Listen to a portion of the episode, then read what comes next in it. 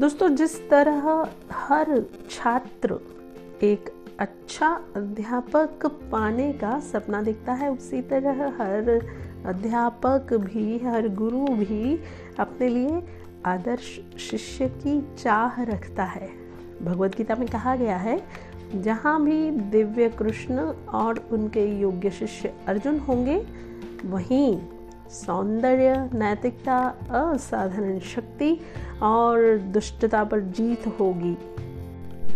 इन शब्दों के अनुसार योग्य गुरु और शिष्य का मिलन होते ही सफलता और प्रसन्नता स्वयं ही आगे आ जाते हैं। उनका मिलन परस्पर जादुई और रूपांतरणकारी होता है। तो जी हाँ दोस्तों, हमारे जीवन में एक अच्छे गुरु का बहुत महत्व है।